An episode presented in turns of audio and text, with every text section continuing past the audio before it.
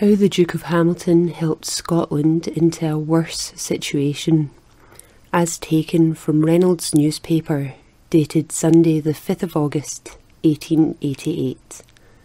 Home Rule for Scotland. Old Scotland, thou'rt o'er called a hole for nursing sick and vermin, but the very dogs in England's court can bark and howl in German. Jacobite Song. Is there that bears the name of Scot, but feels his heart's blood rising hot to see his poor old mither's pot thus dung in staves and plundered o'er hindmost groat by gallows knaves? Burns. The Scottish Estates or Parliament, unlike the English and Irish legislatures, consisted of a single chamber, but it was not a whit more representative of the people on that account. The baronial estate dominated the House, and the vast mass of Scotsmen, with good reason, looked to the democratic kirk for political light and leading, rather than to an assembly in which their hereditary enemies were so strongly entrenched. Still, there were not lacking genuine patriots in the Scottish Parliament whose notions of liberty were of an exceedingly modern and enlightened type. At the head of these stood the celebrated Fletcher of Saltoun.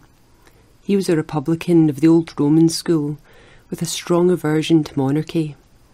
He exerted himself to reduce the prerogative of the crown to the merest shadow, and bills were actually passed providing that, on the death of Queen Anne, the Scottish officers of state and the judges of the Supreme Court should be appointed not by the Crown, but by the Parliament of Scotland. It was, moreover, decreed that a Scottish ambassador should be present to every treaty made with any foreign power by the joint sovereign of the two nations. In a word, the country or patriotic party were extreme federalists at a time when not one of the framers of the justly vaunted Federal Constitution of America was yet born, and that Fletcher, Lord Belhaven, and their followers were entirely in the right, there can be no earthly doubt. A federal union would have secured to both countries all the advantages which have flowed from the existing incorporating union without any of the serious drawbacks, which it will be easy to show have accrued more particularly to the less powerful nationality. Had a federal compact been struck between England and Scotland in 1707, it is not too much to say that the example would have been followed by the legislatures of England and Ireland in 1800 or earlier, and that there would be no interminable Home Rule agitation today. But the gross selfishness of the English ministry and the habitual treason of the Scottish nobles were enough to ruin the most promising cause imaginable, and they did so. The court, or Unionist party, consisted of aristocratic placemen and parasites of the most odious character, ready to sell their country at any moment, and to thank God that they had a country to sell. Chief of these was the Duke of Queensberry, Lord High Commissioner, aided by the Earl of Mar, sarcastically known as Bobbing John by reason of his numerous political infidelities. Add to these schemers the Earl of Stair, the curse of Scotland, with the blood of Glencoe in his hands, and it would be hard to produce a trinity of more crafty and unscrupulous rogues in or out of Scotland. Then came a small but well disciplined band of trimmers led by the Marquis of Tweeddale, known as the Squadron Volante or Flying Squadron, from the uncertainty of their movements, which, however, were but too obviously governed by self interest. The Flying Squadron held the balance of power and their adhesion to the court party at critical moments was fatal to the cause of Scottish independence. That the members were bought was a firm article of belief with every patriotic Scotsman, but the evidence which exists, it must be confessed, is much less damning than that which made so many Irish legislatures forever infamous nearly a century later. The Treaty of Union, says Mr. Lecky, as it was finally carried, was drawn up with great skill and with much consideration for the interests of the weaker nation. It provided that the land tax should be so arranged that when England contributed £2 million, Scotland should only contribute £48,000, or less than a fortieth part. That in consideration of the heavy English debt by which the taxation of the whole island would be increased, an equivalent of about £400,000 should be granted to Scotland and applied to the payment of her small debt of £160,000, to making good her losses in assimilating her coinage to that of England, to the restitution of the money lost by the Darien Company, and, if any surplus remained, to the encouragement of her manufactures, and also that she should enjoy an exemption of a few years from some temporary taxes. The equivalent was to be repaid out of a Scottish revenue within a period of fifteen years. In so far as England was concerned, it was a mere accommodation. In so far as the recipients were concerned, it was a skilfully administered bribe, the consideration for which was the independence of Scotland. What became of the money?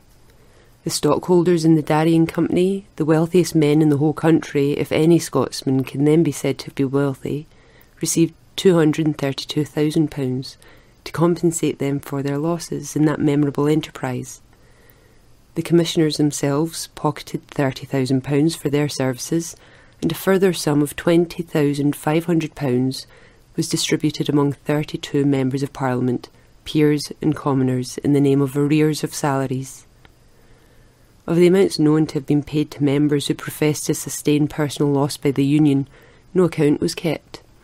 We are consequently unable to do what is so easy in the case of Ireland's Unionist Judases, viz., to stamp individual traitors with indelible infamy. But these sums, it may be said, were too small to constitute effective bribes, and, in ordinary circumstances, such no doubt would have been the case. The condition of Scotland, however, at the time of the Union, was unspeakably desperate, largely through the shameful perfidy and open hostility of William III and his jealous English advisers. She had lost nearly the whole of her available capital in the Darien scheme, and England, though united to her for a century by the link of the crown, sternly forbade her to trade with the colonies or even to import colonial produce in Scottish ships after it had paid duty in England. Nor was this all. England was frequently at war with some of Scotland's best continental customers, whose ports in consequence were closed to her. She suffered from wars in which she had no interest and over which she had no control. Trade, even with England itself, was severely hampered.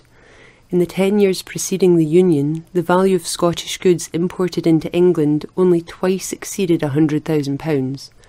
By the Navigation Act, the shipping trade of the smaller country with the greater was literally extinguished. At the Union, the annual revenue of Scotland was only about one thirty sixth that of England, viz. £160,000 to 5,691,000. In truth, Scotland's big sister had inhumanly starved her out and, not content with the injury, mocked at the very poverty she had created. Scotland's more enterprising sons had but one outlet left for their energies. They became Dugald Dalgettys wherever the clash of arms resounded in Europe. At the very moment the Treaty of Union was being negotiated, Nothing would have delighted the great bulk of the Scottish population more than a declaration of war with England. Nor were there lacking more formidable foes to the Treaty of Union than disorderly city mobs. The stern sect of the Cameronians was soon in arms under Cunningham of Eckett, an officer of no small experience and ability. They rode into Dumfries and, drawing up round the town cross, burned the Articles of Union and repudiated the authority both of the Treaty Commissioners and of Parliament. It was resolved, with the aid of the Jacobites, to disperse the latter body by force. On a given day, Cunningham was to march on Edinburgh from Hamilton with seven or eight thousand troops, while the Athol Highlanders were to capture Stirling and thus keep open communication between the Cameronian leaders of the south and the Jacobite chiefs of the north. When all was in readiness for the execution of this notable project, the treachery of the Duke of Hamilton ruined everything. As recognised head of the Nationalist Party, he sent messengers into the West Country, indefinitely postponing the rising, and the favourable moment for striking an effective blow was consequently lost. This, I may assert, said Lockhart of Carnwath, that had not the Duke of Hamilton taken this course, the Parliament had at once been sent a packing and the projected union demolished. In great alarm at the threatening aspect of affairs, the Lord High Commissioner and his advisers determined to adjourn Parliament, a step which would have given all the seething elements of opposition to the Union time to combine and arm. The English ministry promptly recognised the danger and urged their Scottish confederates to persevere, promising, if necessary, to furnish them with military aid from England and Flanders. The orator of the Nationalists was Lord Belhaven, a single minded patriot whose burning words sank deep into the hearts of his countrymen of every degree. What hinders us, he cried in an agony of apprehension, to lay aside our divisions, to unite cordially and heartily together in our present circumstances, when our all is at stake? Hannibal is at our gates. Hannibal is come within our gates. Hannibal is come the length of this table. He is at the foot of this throne. He will demolish this throne if we take no notice. He will seize on these regalia. He will take them as our spolia optima and whip us out of this house, never to return again for the love of God. Then, for the safety and welfare of our ancient kingdom, whose sad circumstances I hope we shall yet convert into prosperity, we want no means if we unite. Most true. To unity of national purpose there was but one hindrance, and that hindrance was embodied in the one sinister word equivalent. When they, the Unionists, says Sir Walter Scott, high Tory but true Scotsman, united with the degradation of their country, the prospect of obtaining personal wealth and private emoluments, we cannot acquit them of the charge of having sold their own honour and that of Scotland. It is simply amazing how a man of genius like Scott, who knew so well the ineradicable baseness and depravity of the feudal nobles of his country, should have done so much to make these hyenas look picturesque, if not positively respectable in the eyes of posterity. The skill and effrontery with which the head of the hereditary hyenas, His Grace of Hamilton, the premier peer of Scotland, at every critical moment in the Union negotiations betrayed the national cause, of which he professed to be the ardent custodier, were almost unrivalled in the record of perfidious statecraft. Five hundred of the most influential and reputable gentlemen in all Scotland, without distinction of party, met in Edinburgh and drew up a warm remonstrance to the Lord High Commissioner demanding the postponement of the treaty till such time as the Queen should reply to a national petition praying her to summon a new Parliament to consider the question, inasmuch as the existing Chamber had no mandate from the people to give up the independence of Scotland, or in any way to modify its constitution. This very reasonable remonstrance Hyena Hamilton undertook to present, but when the appointed day arrived, he insisted on the insertion of an entirely irrelevant clause settling the crown on the House of Hanover. To this, of course, no conscientious Jacobite could possibly agree, and so the project of remonstrance was brought to naught. One more exhibition of Hamiltonian perfidy, and all was lost. A protest was drawn up by way of amendment to Article 22, assigning Scotland her very inadequate proportion of representatives in the United Parliament. It declared that the members of a legislature are mere temporary administrators of their trust, and not the owners or masters of a people. They are not entitled to bargain away the nation they represent or make it cease to exist.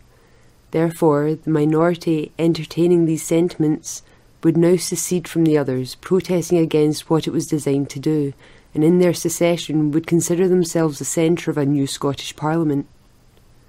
Article 22 was duly reached, but no Hamilton appeared to table the protest. The Premier Peer, the guardian of Scottish honour, could not come to the House that day, so severe were His Grace's sufferings from toothache. So His Grace explained by messenger. His dupes hastened to his lodgings and upbraided him with double dealing. He thereupon accompanied them to the house, and then, in the most innocent manner, asked who had been chosen to move the protest, he would, if absolutely necessary, second it. When too late, the patriotic minority beheld the snake in the grass manifestly uncoiled before their eyes, but they were undeceived too late. the grand opportunity of secession was lost and the vital article of the treaty passed. After a formal vote, the minority, enraged at the high treason of their leader, ceased to struggle with the inevitable.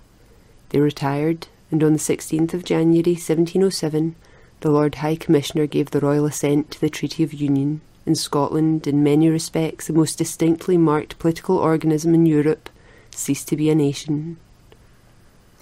The benediction was fittingly pronounced by Hyena Lord Seafield, the Chancellor, in the heartless words, There's an end to an old sang.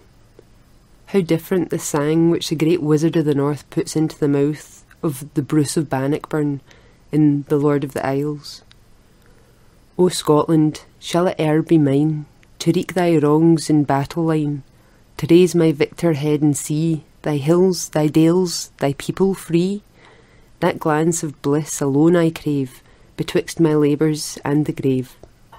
From J. Morrison Davidson.